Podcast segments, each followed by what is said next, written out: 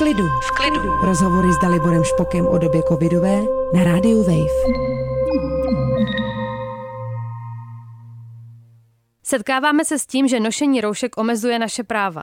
Slýcháme, že jde o totalitní nástroj, že nemoc COVID-19 je obyčejná chřipka, která má jenom lepší marketing, že epidemie je prostředek k tomu, jak námi manipulovat. Je vhodná strategie pandemii koronaviru vytěsnit? Komu to pomůže a komu uškodí? Budu se ptát psychologa Dalibora Špoka. Dobrý den. Dobrý den. Posloucháte pořád v klidu a od mikrofonu vás zdraví Michála Sladká. Dělat jako by nic se nestalo, to je velmi lákavé, nemyslíte? Je to tak.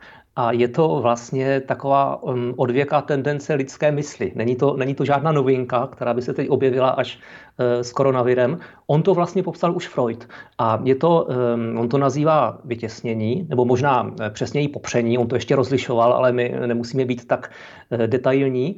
A on, Freud, si všiml, že my máme takovou, jako, jako lidé a, a v lidské mysli máme takovou magickou touhu, magickou tendenci pochopitelně manipulovat realitou, vyhnout se tomu nepříjemnému, tím způsobem, že když já na něco zapomenu, nebo něco nevnímám, nebo na něco nemyslím, No tak samozřejmě já se s tím nesetkám v mysli a my si máme, eh, máme tendenci si myslet, že jakoby se potom s tím nesetkáme ani v té vnější realitě. A to on nazývá popřením nebo vytěsněním. Eh, je to taková vlastně nejprimitivnější ochrana, která vychází už z dětské psychiky, před vnějším světem. Jo? Tím, že si ten vnější, tím, že se ochráním před vnějším světem tím, že jej odmítnu vnímat. A myslím si, že něco takového můžeme vysledovat um, i, v, té současné situaci. Samozřejmě ne u všech popíračů nebo e, lidí, kteří e, um, dělají, jako že se nic neděje, ale u mnoha z nich ano. A když mluvíme o popírání závažnosti současné situace nebo o popírání existence samotné nemoci COVID-19, jaké jsou teda ty hlavní důvody? Kdybychom si, kdybychom si ukázali, eh, no, představili takový model, myslím, že na něm se to dá dobře pochopit, mm, který nám ukáže, v jakých situacích máme všichni tendenci tu realitu buď to vnímat velice obtížně, anebo vůbec.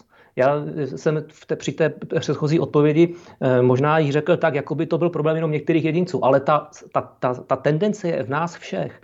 A já si myslím, že ty tři faktory důležité, které hrají roli, je za prvé to míra e, uvěřitelnosti nebo neuvěřitelnosti nebo té neběžnosti e, té reality, se kterou se setkáváme. Čím je dál od, naší, od, od našich zvyklostí, od naší představy reality, jaká má být, tak tím samozřejmě hůře uvěříme. No, tím máme větší tendenci vytěsnit nebo popřít. Za druhé je to emoce, kterou vyvolá, nebo kterou má tendenci vyvolat ta situace. Čím ta emoce je těžší, tak tím samozřejmě máme více tendenci na to nemyslet nebo se s tou emocí vůbec nesetkat. A za třetí je to potom důsledek, který ta situace může přinést do našich životů.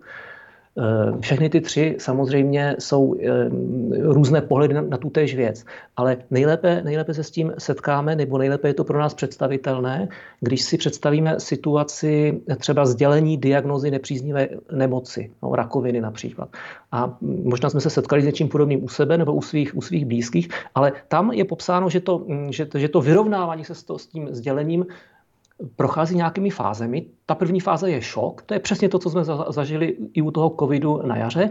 A druhá fáze potom, říkají eh, psychologové, je popření. Jo. Já tomu odmítnu věřit. Proč? No, protože všechny ty tři faktory, o kterých jsem hovořil, jsou velice silné. Jo. Ta míra neběžnosti je silná. Já prostě pořád jsem byl zdravý a najednou jsem nemocný. Najednou eh, to znamená obrovskou změnu v mém světě. Že? Emoce, které to vyvolává, úzkost, strach, strach ze smrti a podobně. Že? Důsledky hypotetické, na které musím začít myslet, no ty jsou často jako ne- nemyslitelné, až v tom způsobu, že na ně nedokážu myslet. Tak jsou, tak jsou neuvěřitelné. A proto udělám to, co je nejjednodušší a v tuto chvíli popřu tu skutečnost, popřu tu realitu, že se to stalo. No a teprve později se s tím vyrovnávám eh, podle těch, podle těch teorií. A to tež se děje v různých jiných situacích a myslím si, že pro eh, mnohé lidi se toto eh, může dít i v souvislosti právě s touto epidemií nebo s ohrožením, které by mohli cítit. Nemyslím si, že u všech těch, kteří mají tendenci zlehčovat tu situaci, ale u určité části si myslím, že tyto tři faktory jsou prostě zásadní. Kdo jsou tedy oni popírači?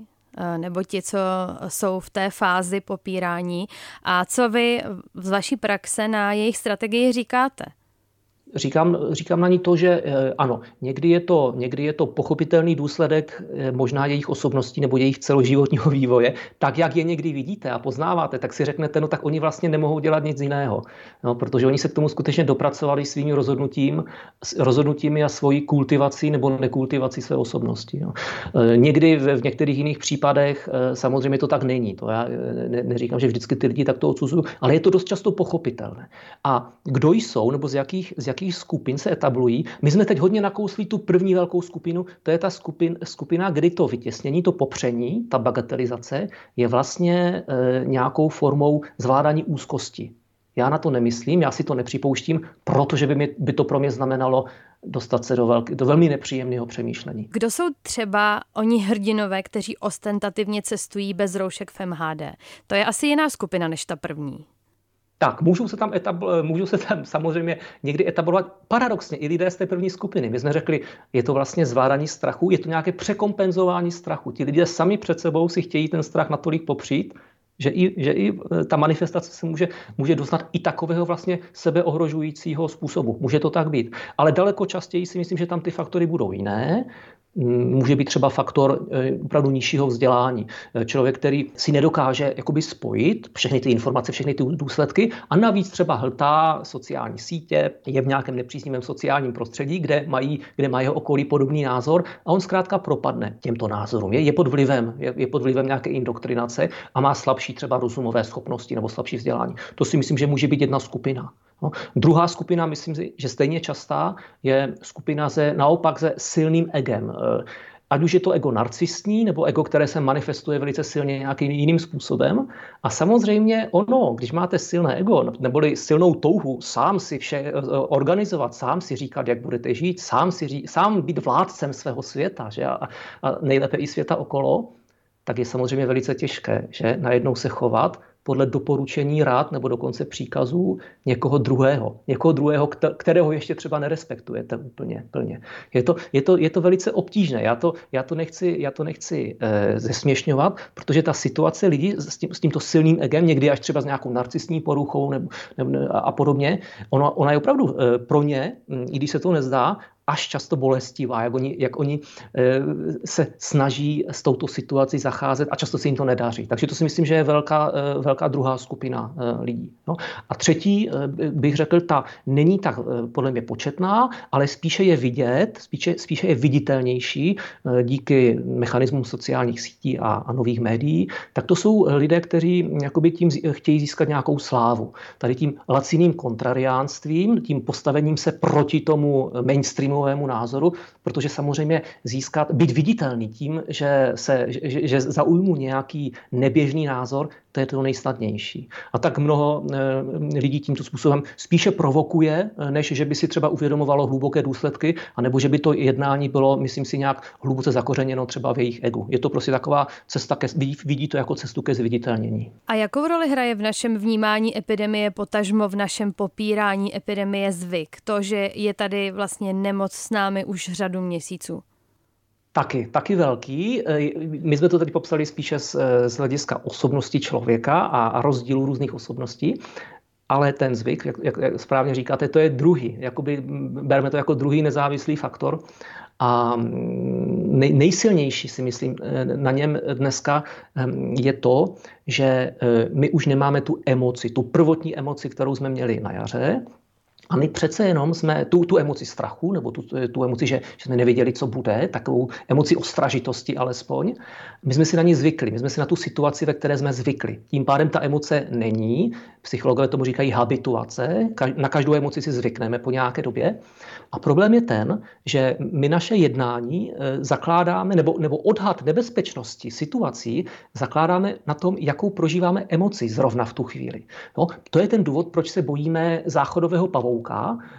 Ale nebojíme se rakoviny, když jíme uzeninu nebo nějaké, nějakou, nějaké nezdravé potraviny. Protože u toho pavouka máme aktuálně emoci, mm, u toho salámu máme eh, emoci spíše pozitivní, příjemnou. A eh, i když z objektivního, z objektivního hlediska samozřejmě ta druhá situace je pro nás nebezpečnější. Takže to, že ta emoce, a, a to nám někdy pomáhá, vývoj, vývojově je to pochopitelné, proč to takto je, protože v historii naši, mm, když jsme měli nějakou zásadní emoci, obvykle to znamenalo, že situace není bezpečná Dneska to tak není. A mm, bohužel jo, je, to, je to jeden z faktorů, který si myslím, že tu druhou vlnu trošku stěžuje protože mnoho z nás, většina z nás, jsme si zkrátka na to, na to určité nebezpečí, určitý, určitou, určitý strach zvykli, už tu emoci nemáme a tím pádem děláme tu mentální zkratku, že se nedomníváme, že ta situace, ve které se nacházíme, je nebezpečná, protože nemáme tu emoci. Praze se minulý týden sešly na demonstraci stovky lidí a protestovali proti rouškám. Roušky se teď staly takovým symbolem. Jednoduše řečeno kritizovali, že v tomto opatření nemají možnost volby. Eh, demonstranti, mezi kterými byla i spousta mladých lidí, samozřejmě nedodržovali odstupy, neměli roušky vlastně spochybňovali nebo vymezovali se proti všem základním opatřením, které bychom teď všichni měli dodržovat. Dovedl byste odhadnout, jak přemýšlejí, jak by například ta možnost volby, po které volali, měla v současné situaci, notabene v Praze, vypadat, aby se necítili zahnaní do kouta a nějak uzurpovaní? Já si myslím, že to je zástupný problém. Jo? Možnost volby možnost volby v, ve chvíli, kdy se e, do kraje dostává nebezpečná epidemie, prostě musí být omezena. Jo, ta svoboda jedince samozřejmě má své hranice tam, kde začíná, začíná i práva druhých lidí. E, myslím si, že ten skutečný e, problém této demonstrace je jiný, nebo ta, ta, ta skutečná příčina. A my to vidíme i v jiných e, e, evropských zemích, tam v některých z nich i z jiných důvodů, ale tady v této, myslím si, že ti hlavní aktéři třeba těchto demonstrací byli už, už rozklíčováni v médiích a jsou to většinou stoupenci takových těch proruských proudů, jo, těch, těch proruských trolů.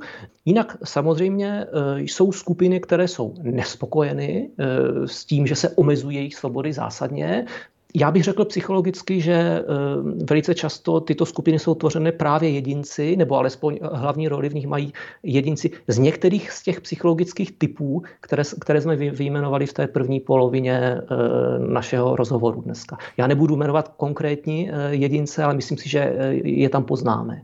A co kdybychom se ještě v tomto kontextu podívali jenom na mladé lidi a jejich vlastně potřebu mít svobodnou volbu? Může to být protest, může to být u, u někoho protest, který eh, je běžný v, v, v pozdní adolescenci nebo v mladé dospělosti, že tam to známe, že protestujeme proti eh, establishmentu tím, že se nějakým způsobem vymezíme do nějaké kontrariánské pozice. Může to tak být, může to tak být, jak říkáte. Ale nevšiml jsem si zatím, eh, že by něco takového opravdu bylo patrné, že bychom si něčeho, něčeho takového všimli v nějaké větší názorové skupině. Já si naopak myslím, že mladí lidé se chovají relativně, kdybychom to srovnali i generačně nebo věkově, tak relativně hodně, hodně zodpovědně. Když si navíc vezmete ten, ten faktor, že jakoby oni sami jsou tou nákazou méně ohroženi fyzicky, že, ty, že ten průběh je u nich eh, méně špatný eh, u většiny z nich, tak to je obrovský důvod, že? Proč, proč podceňovat a bagatelizovat. A přesto nevidím. Jo? Když jdu do supermarketu a dívám se, kdo zrovna nebo vidí někde v tramvaji, eh, že někdo nemá roušku, typicky to není člověk kolem 18-20 let. Myslím si, že, že, že tady to odmítání jde napříč zkrátka různými věky a že, že u těch mladých lidí je mm, ta zodpovědnost o to větší právě, že tento faktor, ten, ten faktor strachu o vlastní zdraví u nich není. To znamená, že on je vlastně vyvážen opravdu nějakým, nějakým faktorem společenským, společenského uvědomění a myslím si, že to tak je, že prostě, že jsou, že jsou zodpovědní, že, že mm, tam toto není hlavní skupina, ze které se eh, etablují eh, ti eh, odmítači největší. Jak hodnotíte chování autorit? Eh, například to, že někteří představitelé eh, buď to show businessu nebo vědecké kapacity eh, roušky spochybňují, někteří učitelé je vyžadují, jiní je zase nenosí. Jak se v tomhle zorientovat? Samozřejmě ta role autority je vždycky o zodpovědnosti taky, takže to, mm, to, je, to, je, je to složitá otázka, kterou bychom mohli rozdělit na několik podbodů. Já bych, já bych si všimnul, protože je to ještě eh, jedna souvislost s tím popíráním, které jsme si nevšimli, všiml bych si těch některých eh, kapacit, eh, ale často z jiných vědeckých oborů zcela, než je epidemiologie, které často i lékaři to jsou, že? Kteří, kteří mm, říkají vlastně totální nesmysly.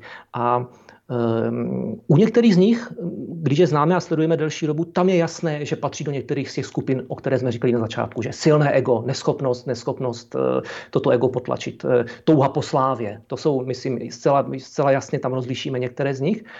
Eh, ale je tady ještě potom další faktor, a když jsem hovořil o tom modelu na, na začátku, tak to je ten třetí, ta třetí, ten třetí faktor toho modelu. To jsou důsledky, které pro mě vyplývají z té, z té situace. A um, jsou tady samozřejmě profese a, a lidé v takových rolích, pro, které ten, eh, ta, ten COVID a hlavně ta možná opatření, která přijdou, zásadním způsobem mohou postihnout eh, v, ekon, v, v ekonomické situaci, jo, v jejich eh, živ, v, to, v tom, co je živí. To jsou právě často umělci, že? To, to jsou právě často lidé, kteří se živí tím, že jsou v nějakém sociálním prostředí, v bezprostředním kontaktu s lidmi a to teď nebudou moci mít. Takže jakoby oni toto ohrožení cítí také a způsobem, se kterým, který můžeme chápat nebo nemůžeme chápat, prostě pro ně toto je důležitější, nebo pro mnohé z nich, já to v žádném případě to teď nechci paušalizovat, ale pro mnohé z nich je tady, tady tento ohled na tu svoji slávu a na, na, na tu svoji možnost um, ukazovat to své já a, a performovat umělecky a podobně,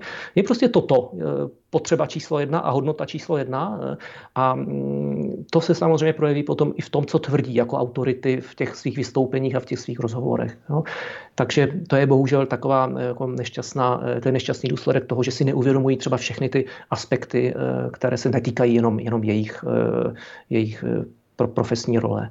Takže ta role autority je opravdu, si myslím, velice, velice zodpovědná a ne všechny autority, jak vidíme, si to uvědomují. My máme každý určitě ve svém okolí někoho, kdo uh, popírá z různých důvodů. Eh, napadá mě, že to můžou být třeba naši prarodiče nebo někdo, na kom nám záleží. Myslíte si, že máme nějakým způsobem eh, šanci ten jejich názor změnit? To je to vždycky obtížné, eh, měnit druhého člověka. Eh, docela obtížné je to dokonce i měnit u sebe. Kdybychom eh, my i zjistili u sebe, že tu tendenci máme, tak ta, to, je, to je možná jednodušší recept. Já začnu tímto a potom půjdeme k tomu druhému. Když to zjistím u sebe, tak vždycky to, co trochu mi pomůže, je uvědomění si té tendence, časté uvědomování, častá sebereflexe, to znamená, hm, podívám se jednou denně, dvakrát denně, jo, projevilo se to někde, bylo to někde příliš. Jo. Třetí bod, musí být rozhodnutí, rozhodnutí to nedělat. I když třeba moje emoce velí jinak, i když moje názory velí jinak, ale já, se, já si přece jenom řeknu, dobře, tak já, abych minimálně třeba proto, abych nevyvolával konflikty tady s těmi, kteří jsou z mého pohledu ustrašení a dívají se na mě skrz prsty, jenom kvůli ním se rozhodnu to nedělat. Jo. A tak to je, to je strašně důležitá fáze. V momentě, kdy se takto člověk rozhodne, tak už opravdu má jako na půl vyhráno. No a, a ta poslední fáze by zase souvisí s tou sebereflexí, je nějaký monitoring toho. Jo. Um, opravdu, opravdu se, se dívat, jestli, jestli, jestli se zase nevracím zpět a jestli ve svém chování především, jo, jak o tom přemýšlím je jedno, ale hlavně ve svém chování, v diskuzích s druhými, jo, nebo v tom opravdu vnějším chování, v těm opatření, jak je dodržuju nebo nedodržuju, opravdu si to více uvědomovat, protože tím, že mám tu tendenci eh, spíše zlehčovat tu situaci, tak pochopitelně nebudu mít reflexivní tendenci všechna opatření dodržovat a musí to trochu nahradit ten rozum a ta, a ta vůle. U druhého, u druhého když, když toto vidím, tak mohu využít také tyto prvky. To znamená tu reflexi, ne sebereflexi, ale reflexi, to znamená, já můžu reflektovat, můžu mu to, můžu mu to říkat, ale samozřejmě ne konfliktním způsobem. A teď to je velice mm, obtížné, to je to nejobtížnější, že dávat někomu reflexi a zároveň nestupovat do konfliktu. No. Takže to, pokud, pokud to dokážeme, tak můžeme takto. Jo? Můžeme, můžeme reflektovat to, že eh, prostě se, se nedomníváme, že to jeho chování je pro nás to nejlepší. Důležité je vždycky vycházet z potřeb toho druhého. To znamená snažit se vmyslet do toho, jaký on má hodnotový systém, jaké on má potřeby. Pokud je to někdo, kdo má rád své vnoučky, babička, která má ráda své vnoučky, argumentovat těmi vnoučky. Pokud je to někdo, kdo se hodně má rád sám, je to ten egotyp, no tak argumentovat tím jeho egem. Jo? I když je to trošku falešná manipulace, jo, ale tak říct, jako prosím tě, ty to přece musí zvládnout, jo? ty takový člověk, který všechno dokáže, musíš přece se dokázat i omezit. Je to trošku manipulativní, ale myslím si, že v, že v této situaci ehm, je, je to dobré. To znamená snažit se opravdu zamyslet, jak, jaké má potřeby, jaké má hodnoty a skrze tyto potřeby a tyto hodnoty zaargumentovat. Tolik psycholog Dalibor Špok a dnešní díl v klidu. Díky. Děkuji, mějte se hezky. To byl dnešní díl pořadu v klidu. Tenhle díl i všechny ty, které jsme s Daliborem Špokem pořídili a odvysílali na jaře, najdete na stránce wave.cz lomeno v klidu. Třeba o tom, že rutina nám pomáhá šetřit cíly, nebo že i špatné návyky můžou být našimi pomocníky. Od mikrofonu se loučí Michála Sladká. V klidu. V klidu. Rozhovory s Daliborem Špokem o době covidové na rádiu Wave. Poslouchej na wave.cz lomeno v klidu, v aplikaci Můj rozhlas nebo v dalších podcastových aplikacích. A buď v klidu, kdykoliv a kdekoliv.